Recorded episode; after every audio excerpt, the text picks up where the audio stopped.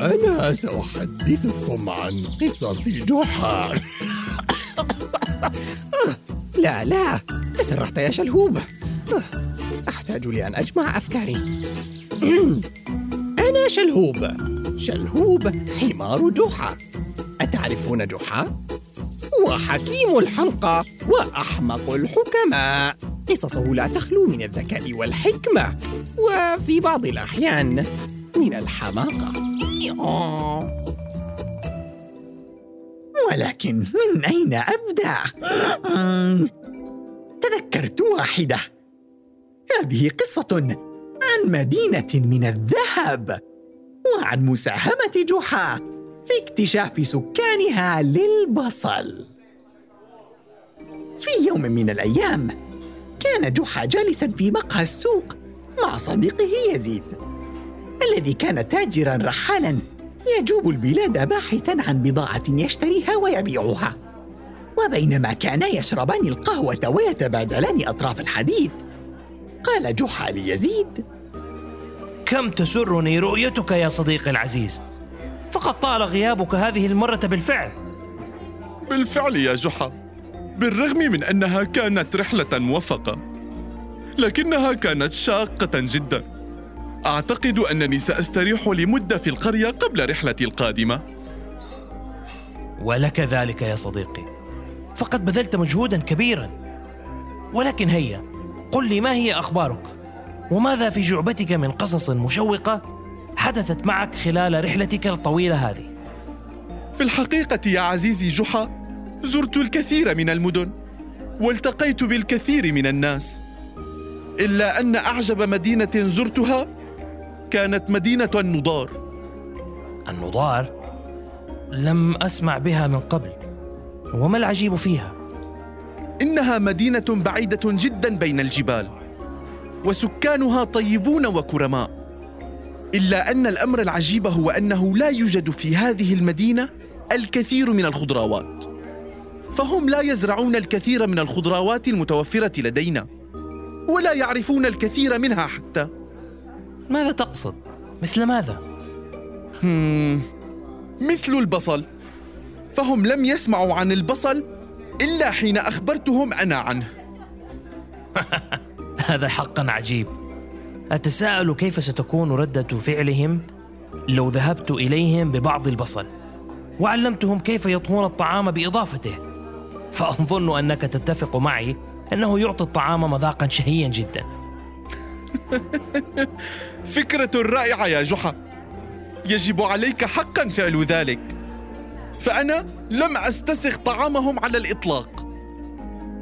وبالرغم من أن يزيد كان يمزح إلا أن الفكرة علقت في ذهن جحا. وأمضى الأيام التالية وهو يفكر في مدينة النضار إلى أن قرر أن ينفذ فكرته بالفعل. فقام بالتحضير للرحلة بعد أن استشار كريمة. وجهز كيسا مليئا بالبصل من حقله وانطلق. وأخذني معه طبعا لكي أحمل الكيس على ظهري. مما أدى إلى قضاء الرحله كلها وعينان تدمعان كم أكره البصل. وعندما وصلنا إلى المدينة الجبلية انبهرنا بجمالها وفخامتها. فلم ار في حياتي مدينة كهذه؟ كانت البيوت فيها مطلية بالذهب. والطرقات مزخرفة بالذهب. والشبابيك مغطاه بمشربيات ذهبية. وكل الأواني والأدوات المستعملة يوميا كالملاعق والأكواب والفؤوس والمجارف. كلها مصنوعة من الذهب الخالص. واكتشفنا أنه لهذا السبب كان اسمها مدينة النضار. فحتى أهلها قلوبهم من ذهب. إذ رحبوا بنا أحر ترحيب واستضافونا ضيافة كريمة. وعندما سمعوا عن سبب مجيء جحا أخذوه ليقابل والي المدينة نفسه.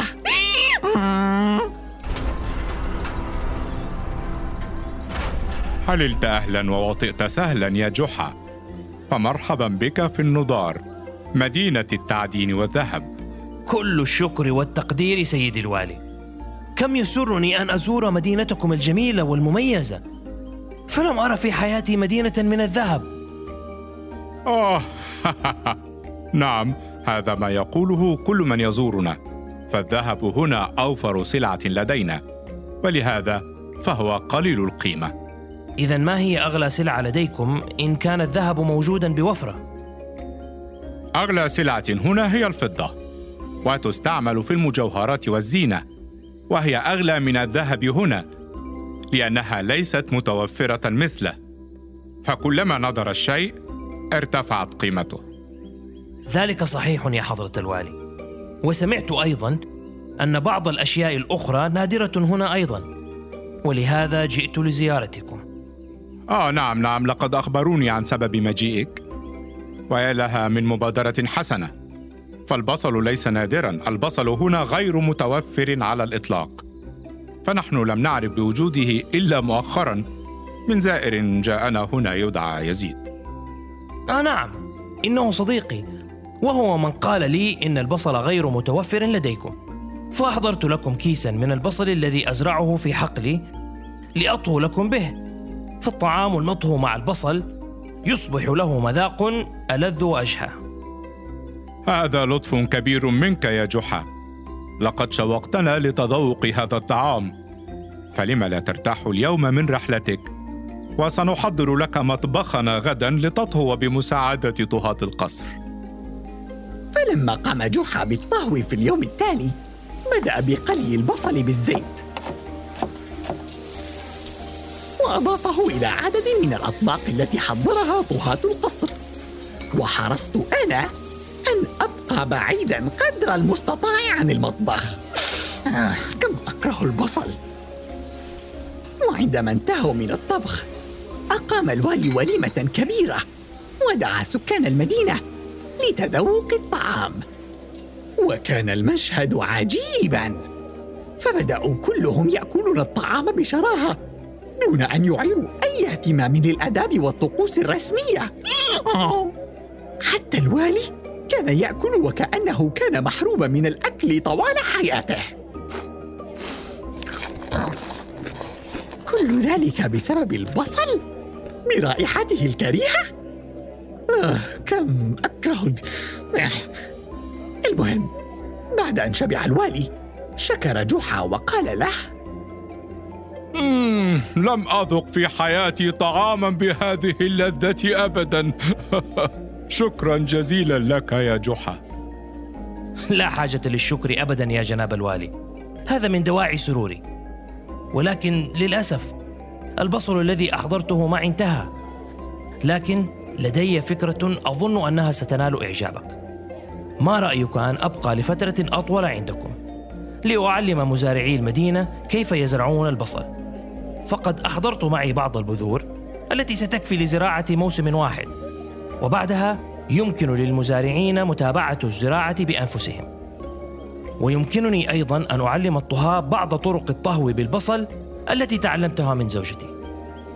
ولأنه بدأ أن سكان المدينة هذه مجنونون بحبهم للبصل أعجبت الفكرة الوالي طبعا وشرع جحا بالعمل على تطبيقها. فكان يجمع المزارعين كل صباح ويعلمهم زراعة البصل.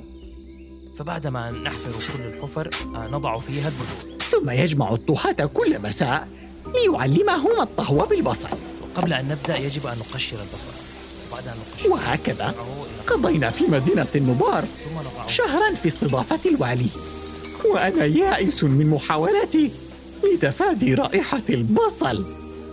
وأخيرا أخيرا. عندما حان موعد الرحيل ذهب جحا إلى الوالي ليشكره على كرم وحسن الضيافة.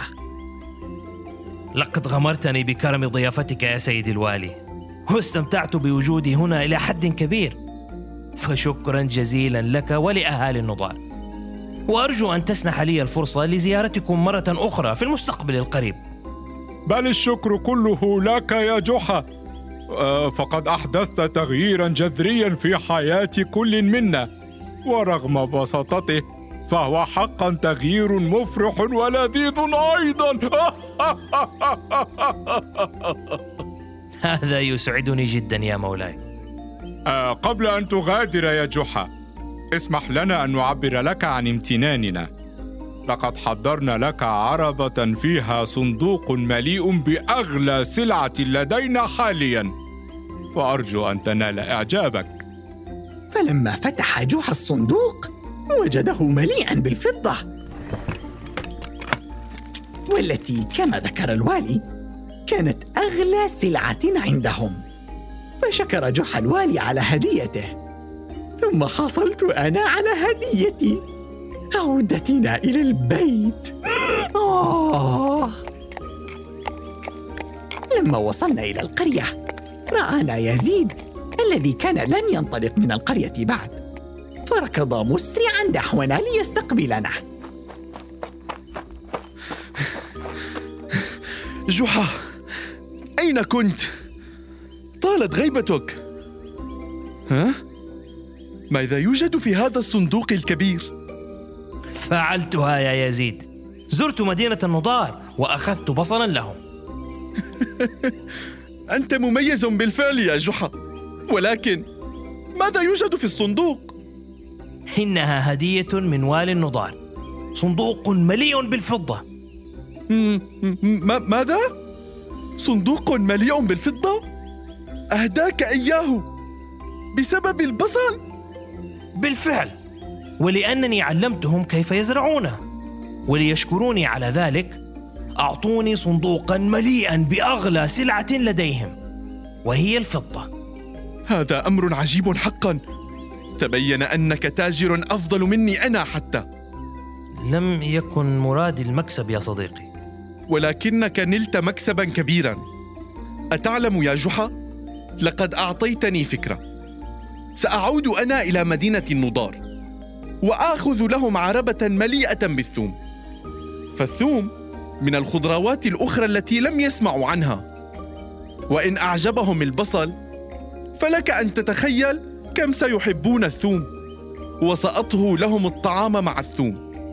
وأعلمهم زراعته. ليهدوني صندوقا من الفضة كما فعلوا معك. وأسرع يزيد من فوره للتحضير. حتى قبل أن يسمع رد جحا على فكرته. وبالفعل أخذ عربة مليئة بالثوم وتوجه إلى النضار في نفس اليوم دون أي ترون أو تفكير. وبعد مرور شهر وجدناه عائدا ليخبر جحا بالذي حصل معه. بنية أن يتباهى بأن فكرته كانت أفضل من فكرة جحا وأن مكافأته أكبر. وكان جحا يعمل في حقله عندما وصل يزيد بعربة تحمل صندوقين. فنادى جحا ليريه. جحا! انظر يا جحا! أهل النضار فضلوا الثوم على البصل لدرجة أن الوالي أهداني ليس صندوقا واحدا بل صندوقين من الفضة. تعال انظر. فشرح يزيد أنه لما وصل إلى المدينة عرف الوالي والسكان على الثوم وطهى لهم الطعام به وعلمهم كيفية زراعته. فأحبوه جدا وقيموه أكثر من البصل كما كان يزيد متأملا. ولهذا أهداه الوالي صندوقين مليئين بأغلى سلعة لديهم.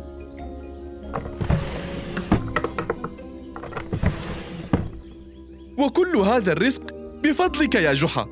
فلم أرد أن أفتح الصناديق إلا وأنت معي. والتفت يزيد وقد غمرت الفرحة وجهه ليفتح أول الصناديق. ولكن عندما فتحه تحولت الفرحة إلى صدمة فبدلا من الفضة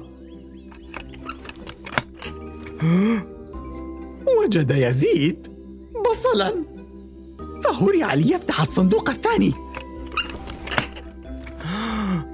ووجده مليئا بالبصل أيضا فاعتراه الغضب والاستغراب ما هذا؟ أين الفضة؟ لما وضعوا لي البصل بدلا من الفضة؟ يا لهم من محتالين. لا يا صديقي أهالي النضار ليسوا محتالين أبدا بل على العكس فقد أعطوك أغلى سلعة لديهم. إن الفضة كانت أغلى سلعة عندهم بسبب قلة توفرها وندرتها هناك. لكن البصل لم يكن نادرا فقط بل لم يكن موجودا. لذا حين أتيتهم أنا بالبصل أصبح هو أغلى سلعة لأنه أندر سلعة. فلما وعدوك بهدية من أغلى سلعة لديهم أعطوك البصل. آخ يا يزيد لو لم تتسرع وتفكرت جيدا بالذي قاله جحا عن المدينة لكنت أدركت أن ما ندر عندهم ارتفعت قيمته ولكن نيتك لم تكن صافية. آه. ولم تتأن بالتصرف بحثا عن الغنى السريع. ووجدت نفسك تتحسر وتندب حظك. وتبكي دموعا.